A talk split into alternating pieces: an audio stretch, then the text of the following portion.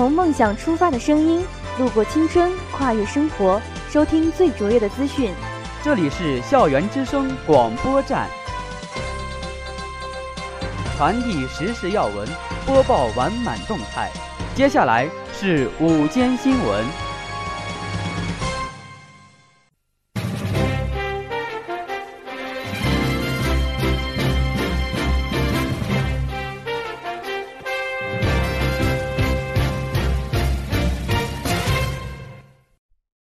亲爱的老师、同学们，大家好，我是播音员谢婷欣。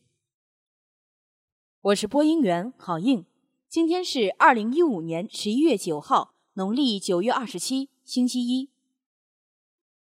欢迎收听今天的新闻速递。以下是新闻摘要：山西农业大学信息学院迷你马拉松公益活动圆满落幕。山西农业大学信息学院思想政治理论课教师积极探索教学模式改革。山西农业大学校党委传达学习十八届五中全会精神。马克思主义学院邀请陈新夏教授到山西财经大学做专题讲座。新前总理回忆九年前与习近平首次会面。亚投行预计年底营业，明年二季度贷款。韩媒部分朝鲜人开始借房地产理财。印度产妇自然分娩七公斤男婴，系当地最终男胎儿。苗阜、王声两个作品入围猴年央视春晚一审。大提琴演奏家欧阳娜娜宣布签约环球音乐。以下是校园新闻。十一月八日，山西农业大学信息学院举办的大学生迷你马拉松活动圆满落幕了。这次活动共持续一个月，分别举行了四期主题跑、涂鸦跑、牵手跑、环保跑和呐喊跑。下午三时，学校如期举行了最后一期的呐喊跑，并邀请了学院副院长傅永林讲话。这也是举办以来最隆重的一期。为的是能够给整个活动画上一个圆满的句号。活动的举办成功号召了同学们一起为公益助力，一起献出自己的一份力，关注了贫困失聪儿童。据记者报道，近一年来，为响应学院深化教育教学改革、提升教育教学质量号召，结合思想政治理论课教学实际情况，围绕学院人才培养目标。思想政治理论课教师积极探索教学模式改革，尝试理论课堂与实践课堂协同教学模式。今年正值中国人民抗日战争暨世界反法西斯战争胜利七十周年之际，思想道德修养与法律基础课程教师为弘扬抗战精神、培育学生爱国主义精神，在今年实践教学活动中，决定开展观看爱国主义影片活动。包括《太行山上》《南京南京》《东京审判》等经典影片，并由学生写出电影观后感。目前，学生踊跃参与，不少同学认为，通过此次观看爱国主义题材电影，使他们进一步了解了抗日战争历史事实，并被抗日先烈爱国主义精神所感动，深刻感触到中华民族抗战胜利的来之不易。同学们纷纷表示，将继承和弘扬爱国主义精神，刻苦学习，努力成为社会主义四有新人，为实现中华民族伟大复兴的中国梦而努力奋斗。十一月五日，为加强全校师生的消防安全防范意识，山西工商学院北阁校区保卫处组织义务消防员和消防重点单位员工在报告厅听取消防知识讲座。正安消防科教中心胡卫东教官为大家讲解消防安全相关知识。同学们表示，在听完胡教官的讲解后，充分认识到消防安全的重要性，意识到了在日常生活中可能造成安全隐患的错误行为。而通过初期火灾扑灭演练，使同学们清楚了消防器械的正确使用方式，并在相关老师的指导下顺利完成了演练任务。本次安全教育活动。赢得了同学们的广泛认可。十一月五号，山西工商学院第二届校园星光大道以及第五届音乐杯工商好声音校园歌手选拔复赛在学校文体馆激情唱响，选手们施展浑身解数，用心歌唱，用情抒发。台上歌声嘹亮，激情澎湃；台下座无虚席，热情不已。本次比赛不仅为同学们提供了一个展示自我、提高自我的机会，更是激发了大家的拼搏热情，为学校增添了一道亮丽的风景线，展现了工商人的青春风采和饱满精神。这种风采和精神不会随着比赛的落幕而消失，反而会继续激励着所有工商人奋发向上。为学校注入无穷无尽的活力。以下是国内新闻。据新加坡联合早报十一月八日报道，历时五年设计及新建的中国文化中心昨日正式启用，为新中两国拓展友好关系和文化交流增添新平台。新加坡前总理吴作栋在开幕仪式后的面部帖文中称：“习近平为新加坡的老朋友。”同时，也肯定中心对促进新中友好关系所发挥的作用。据悉，中国文化中心接下来将与本地文化社团合作，推动华族文化的传承和发展。目前，中心正设计推出几个主题项目：发现中国讲堂将透过讲座加强与本地政界、学界、文化界和青音今年的交流；全景中国将每月放映一部中国国产电影；师承月圆。将把中国省份的文化展览等带到新加坡。欢乐春节则通过举办活动，传递注重亲情及家庭和睦的价值观。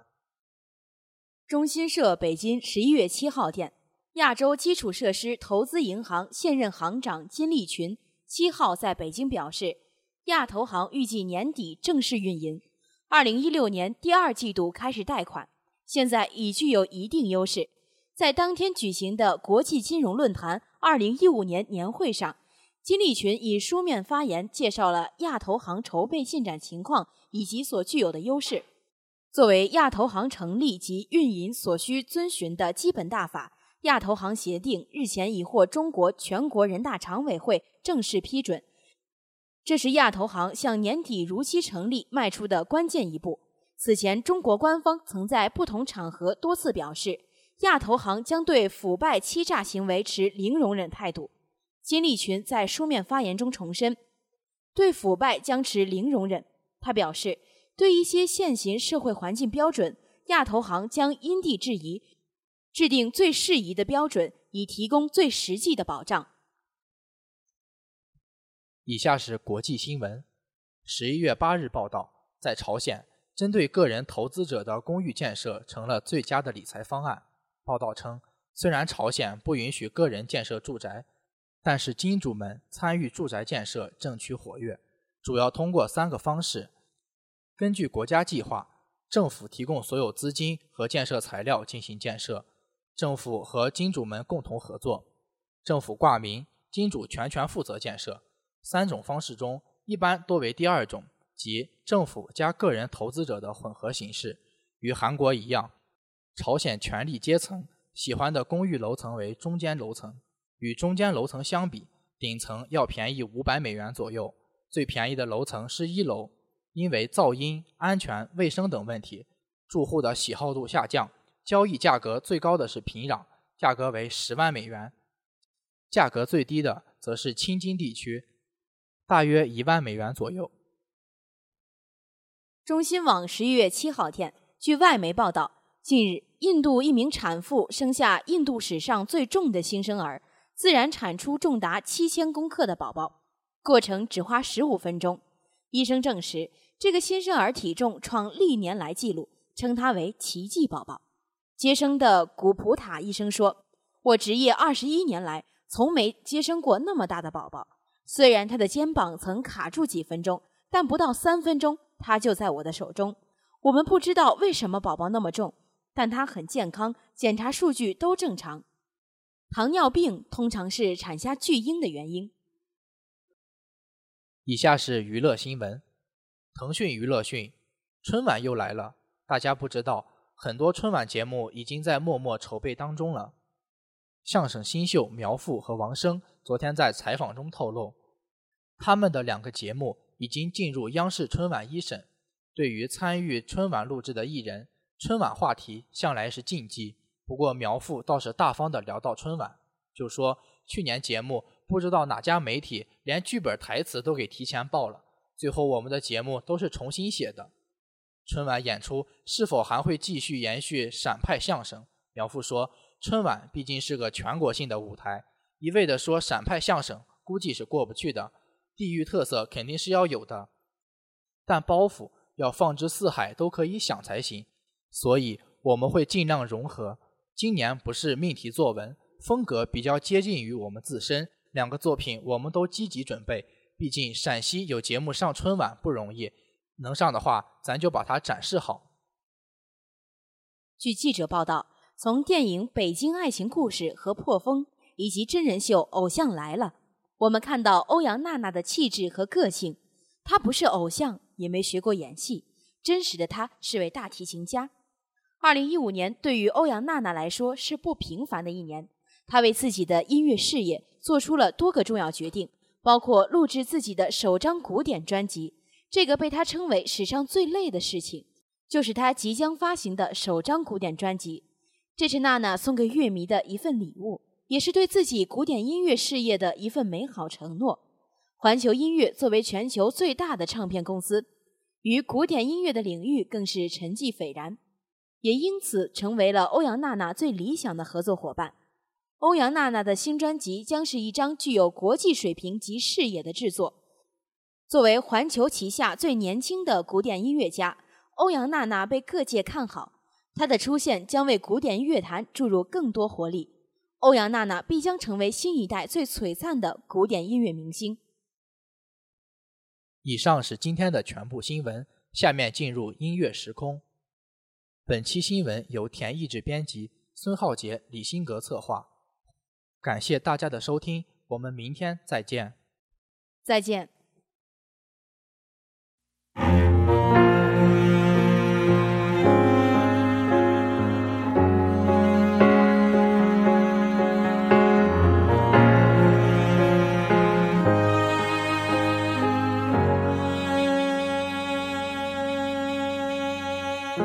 好久没见了，什么角色呢？心中扮着白色衬衫的，袖口是你送的，尽量表现着像不在意的，平凡暴露了自欺欺人者。越掩饰越深刻。你说，我说，听说，忍着言不由衷的段落。反正决定自己难过。我想摸你的头发，只是简单的试探。我想给你个拥抱，像以前一样，可以吗？你退半步的动作，认真的吗？小小的动作，伤害还那么大。我只能扮演个绅士，才能和你说说话。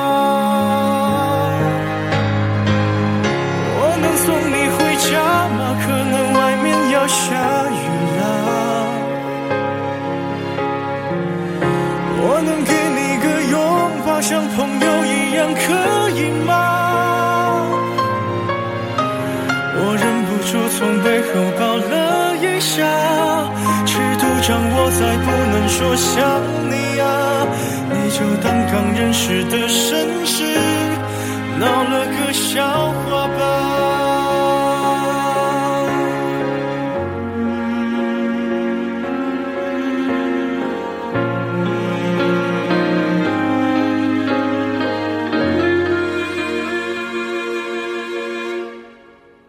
尽量表现着善解人意的平凡暴露了不与人知的，越掩饰越深刻。想说，听说，别说，忍着言不由衷的段落，我反正注定留在角落。我想摸你的头发，只是简单的试探啊。我想给你个拥抱，像以前一样，可以吗？你退半步的动作，认真的吗？小小的动作，伤害还那么大，我只能扮演个绅士，才能和你说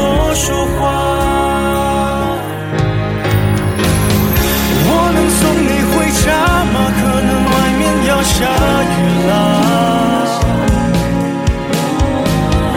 我能给你个拥抱，像朋友一样，可以吗？我忍不住从背后抱了一下，尺度掌握在不能说想你啊，你就当刚认识的绅士，闹了个笑话吧。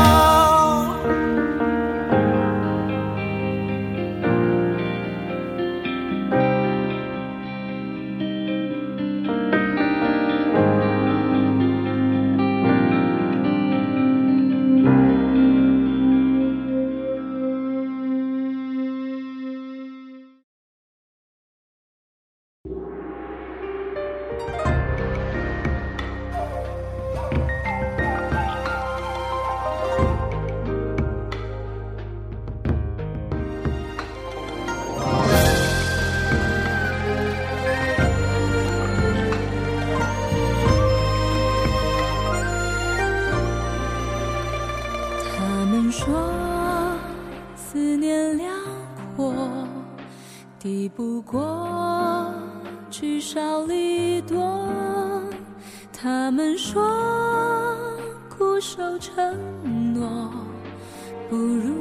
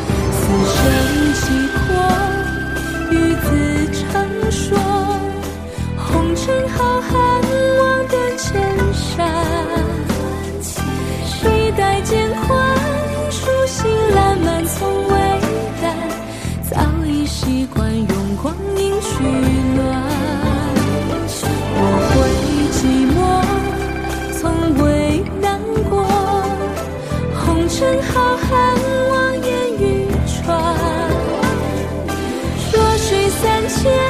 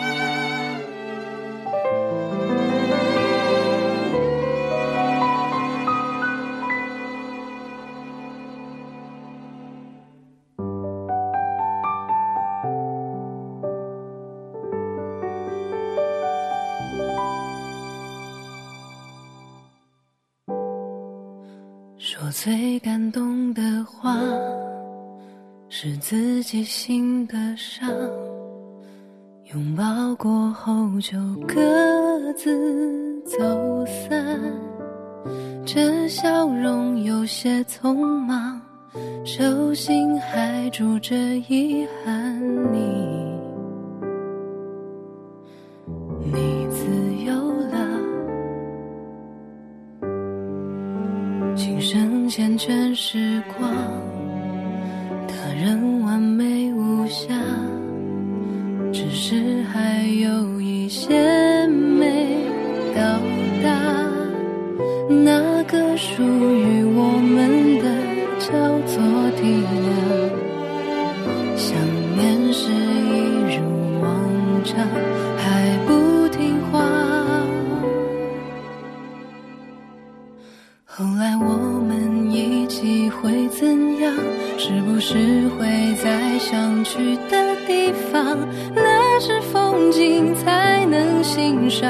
人来人往。